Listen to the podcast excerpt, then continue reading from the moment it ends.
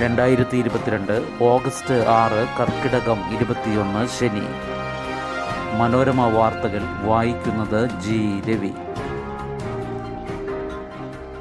ഉപരാഷ്ട്രപതി തിരഞ്ഞെടുപ്പ് ഇന്ന് ഫലം ഇന്ന് രാത്രിയോടെ. ഉപരാഷ്ട്രപതി തിരഞ്ഞെടുപ്പും ഫലപ്രഖ്യാപനവും ഇന്ന്. ജഗദീപ് ധൻഗർ മാർഗരറ്റ് ആൽവ എന്നിവരാണ് മത്സര രംഗത്ത്. ലോക്സഭയിലെയും രാജ്യസഭയിലെയും എം പിമാരാണ് വോട്ട് ചെയ്യുക. ഇരു സഭകളിലെയും എം പിമാരുടെ അംഗബലം കണക്കിലെടുക്കുമ്പോൾ ഭരണപക്ഷമായ എൻ ഡി എക്ക് ജയമുറപ്പാണ് തൃണമൂൽ കോൺഗ്രസ് വോട്ടെടുപ്പിൽ നിന്ന് വിട്ടുനിൽക്കുമെന്ന് പ്രഖ്യാപിച്ചത് ആൽബയ്ക്ക് ദോഷം ചെയ്യും. തങ്ങളോട് ആലോചിക്കാതെയാണ് കോൺഗ്രസ് നേതാവായ ആൽവയെ പ്രഖ്യാപിച്ചതെന്നാണ് തൃണമൂലിന്റെ പരാതി. പാർലമെന്റ് മന്ദിരത്തിൽ രാവിലെ പത്ത് മുതൽ അഞ്ച് വരെയാണ് വോട്ടെടുപ്പ്. രാത്രിയോടെ ഫലം പ്രഖ്യാപിക്കും. നിലവിലെ ഉപരാഷ്ട്രപതി എം വെങ്കയ്യ നായിഡു ഈ മാസം പത്തിന് സ്ഥാനമൊഴിയും പുതിയ ഉപരാഷ്ട്രപതി പതിനൊന്നിന് സ്ഥാനമേൽക്കും. വായ്പ പലിശ പൂജ്യം പോയിന്റ് അഞ്ച് ശതമാനം കൂട്ടി റിസർവ് ബാങ്ക്. ഭവന വാഹന വ്യക്തിഗത വായ്പകളുടെ പലിശ വീണ്ടും ഉയരും. നാണ്യപ്പെരുപ്പ ഭീഷണി നേരിടാൻ റിസർവ് ബാങ്ക് പണനയ സമിതി പലിശ നിരക്ക് അതായത് റീപ്പോ നിരക്ക് പൂജ്യം പോയിന്റ് അഞ്ച് ശതമാനം കൂട്ടി. ആർ ബി ഐ വാണിജ്യ ബാങ്കുകൾക്ക് നൽകുന്ന ഹ്രസ്വകാല വായ്പയുടെ പലിശ നിരക്കായ റീപ്പോ അഞ്ച് പോയിന്റ് നാല് ശതമാനമായി. ഇതോടെ ബാങ്കുകൾ ഭവന വാഹന വ്യക്തിഗത വായ്പകളുടെ പലിശ വീണ്ടും കൂട്ടും. ആറുമാസത്തേക്ക് മാസ്ക് സാനിറ്റൈസർ നിർബന്ധം. ആറുമാസത്തേക്ക് മാസ്ക് സാനിറ്റൈസർ എന്നിവ നിർബന്ധമാക്കി ആരോഗ്യവകുപ്പ് വിജ്ഞാപനം പുറപ്പെടുവിച്ചു. രണ്ടായിരത്തി ഇരുപത്തിരണ്ടിലെ Kerala epidemic disease corona virus diseases regulation എന്ന പേരിലാണ് വിജ്ഞാപനം. എല്ലാ പൊതുസ്ഥലത്തും ജോലിസ്ഥലത്തും പൊതുജനങ്ങൾക്ക് പ്രവേശനമുള്ള എല്ലാ സ്ഥലത്തും സാമൂഹിക കൂടിച്ചേരലുകളിലും വാഹനങ്ങളിലും എല്ലാവരും മാസ്ക് ധരിക്കണം. സ്ഥാപനങ്ങൾ കടകൾ തിയേറ്ററുകൾ എന്നിവയുടെ നടത്തിപ്പുകാർ ഉപഭോക്താക്കൾക്ക് ഉപയോഗത്തിനായി സാനിറ്റൈസർ നൽകണം. മുല്ലപ്പെരിയാർ ഡാം തുറന്നു. ഇന്ന് യെല്ലോ അലർട്ട് മാത്രം. മഴ കുറഞ്ഞതിനെ തുടർന്ന് കേരളത്തിൽ റെഡ് ഓറഞ്ച് അലർട്ടുകൾ പിൻവലിച്ചു. ഇടുക്കി കണ്ണൂർ കോഴിക്കോട് കാസർഗോഡ് ജില്ലകളിൽ ഇന്ന് യെല്ലോ അലർട്ടുണ്ട്. എന്നാൽ ചൊവ്വ വരെ കേരളത്തിൽ വ്യാപക മഴയ്ക്കും ഒറ്റപ്പെട്ട ശക്തമായ മഴയ്ക്കും സാധ്യതയുണ്ടെന്ന് കേന്ദ്ര കാലാവസ്ഥാ വകുപ്പ് അറിയിച്ചു. മുല്ലപ്പെരിയാർ അണക്കെട്ടിന്റെ പത്ത് സ്പിൽവേ ഷട്ടറുകൾ തുറന്നു. മുപ്പത് സെന്റിമീറ്റർ വീതം തുറന്ന ഷട്ടറുകളിൽ നിന്ന് സെക്കൻഡിൽ ആയിരത്തി എണ്ണൂറ്റി എഴുപത് ഖനയടി ജലമാണ് തുറന്നുവിട്ടത്. ഇടുക്കി അണക്കെട്ടിൽ ഓറഞ്ച് അലർട്ടും കക്കിയിൽ ബ്ലൂ അലർട്ടും മൂഴിയാറിൽ യെല്ലോ അലർട്ടും നിലവിലുണ്ട്. തൃശ്ശൂരിലെ പെരിങ്ങൽകൂത്ത് ഷോളയാർ അണക്കെട്ടുകളിൽ ഓറഞ്ച് അലർട്ടും തുടരുകയാണ്.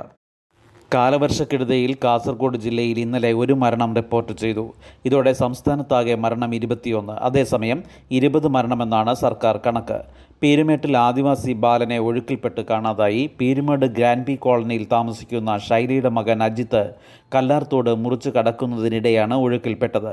കേരള ലക്ഷദ്വീപ് തീരങ്ങളിൽ ഇന്നും തിങ്കൾ ചൊവ്വ ദിവസങ്ങളിലും ശക്തമായ കാറ്റിനും മോശം കാലാവസ്ഥയ്ക്കും സാധ്യതയുള്ളതിനാൽ ഈ ദിവസങ്ങളിൽ മത്സ്യബന്ധനം വിലക്കി. പി എസ് സി പരീക്ഷയ്ക്ക് മാറ്റമില്ല.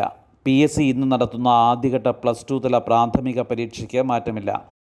ആലപ്പുഴ ജില്ലയിൽ ദുരിതാശ്വാസ ക്യാമ്പുകളായി പ്രവർത്തിക്കുന്ന വിദ്യാലയങ്ങളിൽ മാത്രം പരീക്ഷ സെപ്റ്റംബർ പതിനേഴിലേക്ക് മാറ്റി. അഗ്നിപഥ് റിക്രൂട്ട്മെന്റ് റാലി രജിസ്ട്രേഷൻ ആരംഭിച്ചു. കേരളത്തിൽ നിന്നുള്ള ഉദ്യോഗാർത്ഥികൾക്കായി അഗ്നിപഥ റിക്രൂട്ട്മെന്റ് റാലിക്ക് രജിസ്ട്രേഷൻ ആരംഭിച്ചു.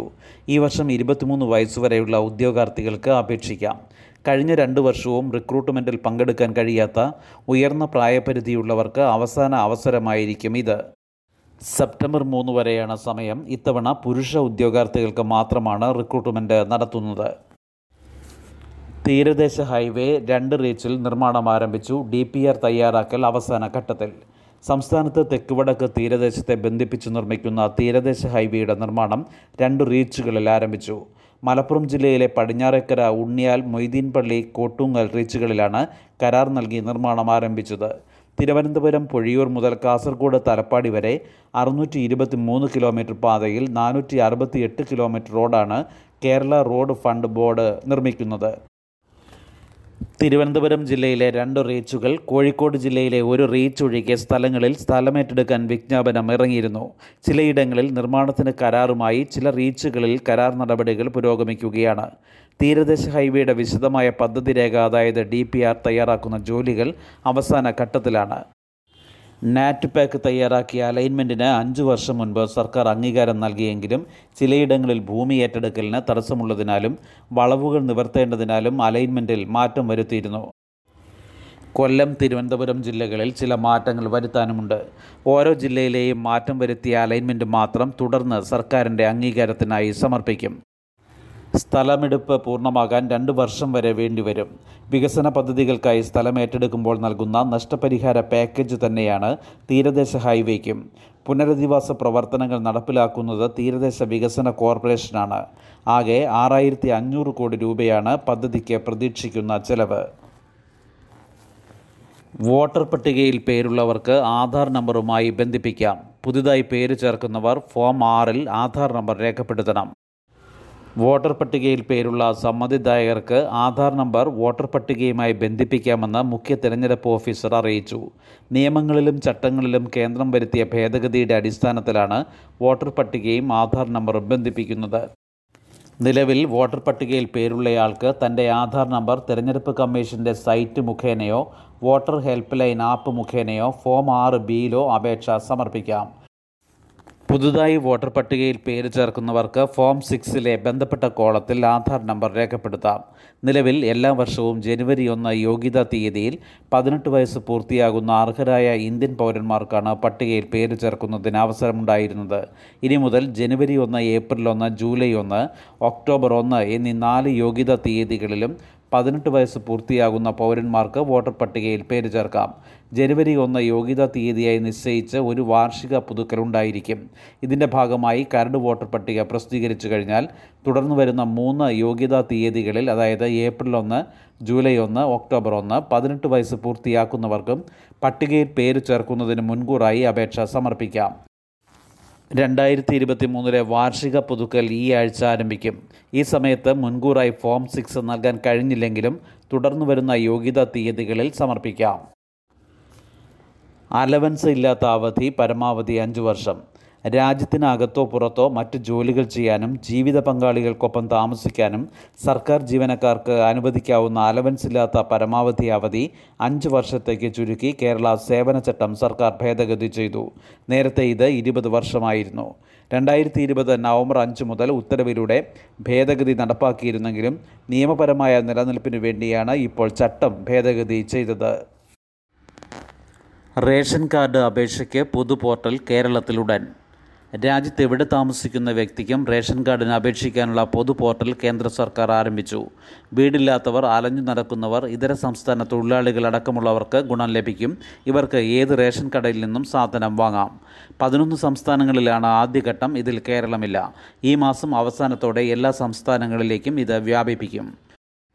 ഭക്ഷ്യസുരക്ഷാ നിയമം അനുസരിച്ച് എൺപത്തി ഒന്ന് പോയിന്റ് മൂന്ന് അഞ്ച് കോടി പേർക്ക് സബ്സിഡി നിരക്കിൽ ധാന്യങ്ങൾ ലഭിക്കും. നിലവിൽ എഴുപത്തി ഒൻപത് പോയിന്റ് ഏഴ് ഏഴ് കോടി പേർ മാത്രമേ ഇത് വാങ്ങിക്കുന്നുള്ളൂ. പുതിയ സംവിധാനത്തിലൂടെ ഒന്ന് പോയിന്റ് അഞ്ച് എട്ട് കോടി ഗുണഭോക്താക്കളെ കൂടി ഉൾപ്പെടുത്താനാകും. കാറ്റും വെയിലും കൊയ്ത് ദക്ഷിണ റെയിൽവേ ഹരിത വൈദ്യുതിയിലേക്ക് മാറിയതോടെ റെയിൽവേക്ക് ലാഭം അൻപത്തിയഞ്ച് കോടി. ദക്ഷിണ റെയിൽവേയിലെ ട്രെയിനുകൾ കാറ്റിൽ നിന്നുള്ള വൈദ്യുതിക്ക് പുറമെ ഇനി സോളാർ വൈദ്യുതിയിലും ഓടും. അഞ്ച് പോയിന്റ് പൂജ്യം ആറ് മെഗാവാട്ടാണ് ദക്ഷിണ റെയിൽവേയിലെ സോളാർ പ്ലാന്റുകളുടെ മൊത്തം സ്ഥാപിത ശേഷി. ചെന്നൈ സെൻട്രൽ സ്റ്റേഷനിൽ പകൽ ആവശ്യമുള്ള മുഴുവൻ വൈദ്യുതിയും ഇപ്പോൾ സോളാറിൽ നിന്നാണ്. നാഗർകോവിൽ തിരുവനന്തപുരം സെക്ഷനിലെ ലെവൽ ക്രോസിംഗ് ഗേറ്റുകൾ പൂർണമായും പ്രവർത്തിക്കുന്നതും സോളാറിൽ തന്നെ.